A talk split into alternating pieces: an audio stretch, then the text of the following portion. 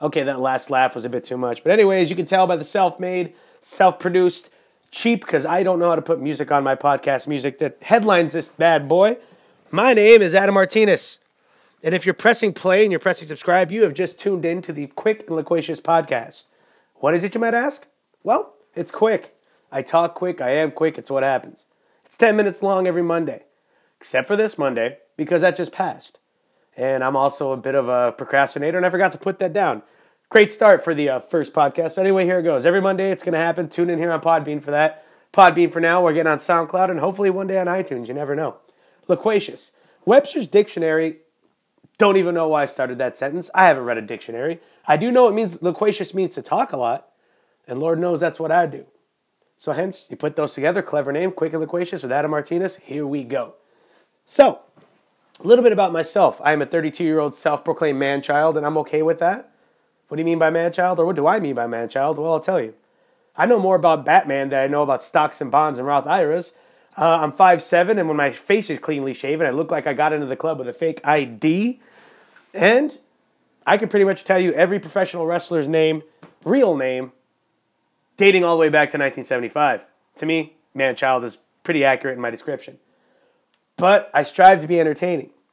What else? Uh, I've worn an apron the most most of my adult life. I'm a veteran of this server industry that we call restaurants, whether it be bartending, serving, or anything in between. I've done it and I can do it well. Got any questions? You let me know. With that being said, I feel as though I should probably go into a story. Yeah, go into a story because I haven't really planned this out anyway.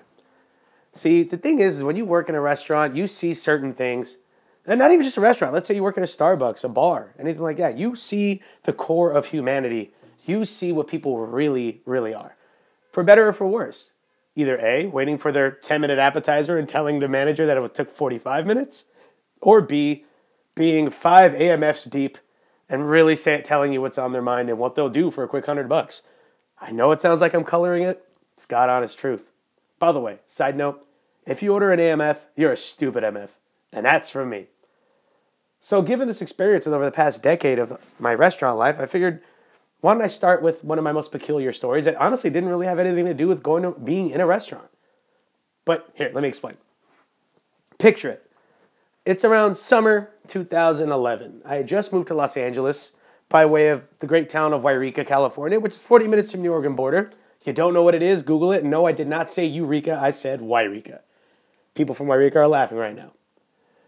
Summer, San Fernando Valley. The night before was a pretty, uh, pretty hellacious night. Uh, I worked at a restaurant. Let's say I can't say the name of it for legal reasons, but uh, let's put it this way.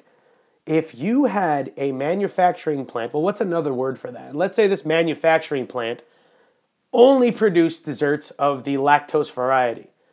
As in, what's a what's a byproduct of lactose? You have milk, you have cottage, you have pepper. Well, what are those? Anyway, then what's the opposite of uh, cake?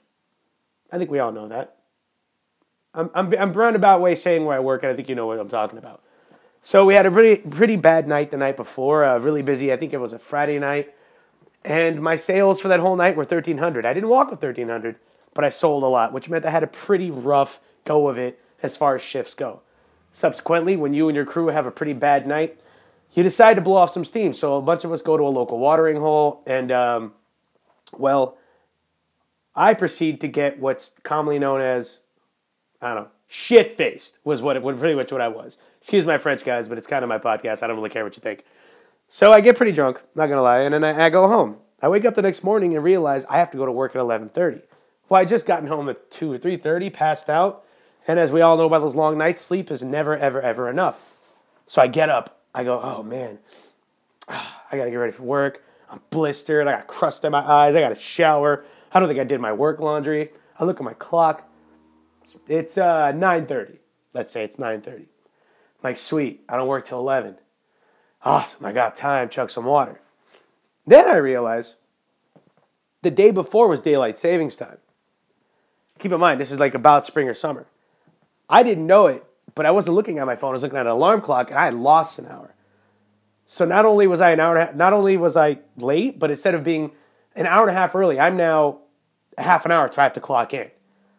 I'm a 40 minute walk from work. And I wasn't driving at this time. So I get up, and as we've all done, that 10 minute, oh no! Run, run, quick shower, boom, boom, I'm out the door. I'm power walking. I'm trying to get to work as quick as I can, right?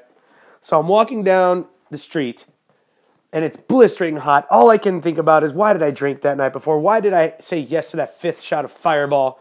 Oh God, Fireball.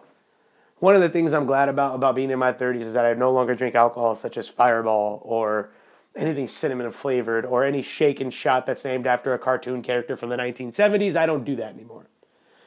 Thank God. Anyway, fa- fa- rewind back to the story. Rewind back to the story. I'm walking down the street.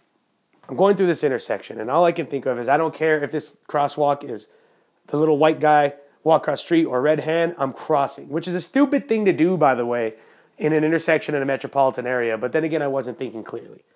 As I walk through this intersection, I stop and I and I look around, and there's a bunch of gardeners everywhere. There's a you know it was an apartment complex, and they're they're you know they're they're you know mowing lawns and doing stuff like that. And as I look, I realize those guys have been up since eight nine o'clock in the morning, and they're still having a better go of it than me. And I don't know if God was like, "Hey man, don't make fun of people" or something like that. But the next thing I know, I get hit with something right on my clavicle. I'm talking like clavicle, shoulder area, left shoulder, kind of my neck, to the point where it knocks me to my side. And then this, keep in mind, this all happens at like in a split second. So I don't have time to look or dodge or anything. And I go, boom! And I stop. And I look, I go, what the hell was that? Then I look at these two gardeners. They probably are El Salvadorian or Mexican, whatever. Either way, they're working harder than me, and I give them props. They're probably hungover too, let's face it.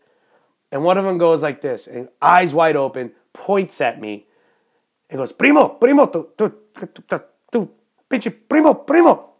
And I'm like, what? What's going on? And then I realize something. Whatever has hit me is still on my left shoulder. It's heavy. It's moving. And I look to my left, and as God is my witness, I swear my mother's eyes as tattooed on my right or left arm, there is a freaking pigeon just chilling on my shoulder. And I look, and he looks at me. And for the split second, it was as if I had made eye contact with this pigeon and we were both like, So what are you gonna do? Well, he moved first. He starts flapping his freaking wings, hit me in the face. I'm like, oh my God! I slap him out of the way. And then he, fl- he flops and he, I don't know what he was doing, and he flies up and almost like goes in my face and flies away. Now let's pause for a second.